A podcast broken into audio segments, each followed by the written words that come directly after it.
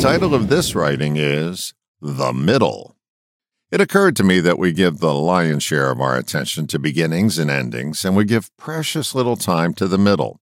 The middle is where most of our life happens, yet we rarely celebrate it. We're big on birthdays, beginnings, and thoughtful with our accolades and eulogies about endings, but the bulk of our existence gets short shrift. The middle is what's happening now. It's worth celebrating. We don't have to save our attention for a beginning or an end we can just stop at any point along the way and give attention to the middle. We'll stop our busyness to give attention to a beginning or end, but we keep our head down and plow through the middle without attention. When is the last time you sent a note, an email, a text of appreciation to someone for no good reason? Sure, you remembered their birthday or some other special day, but when's the last time you just picked up the phone to say hi? Meet Me in the Middle has taken on a whole new meaning to me.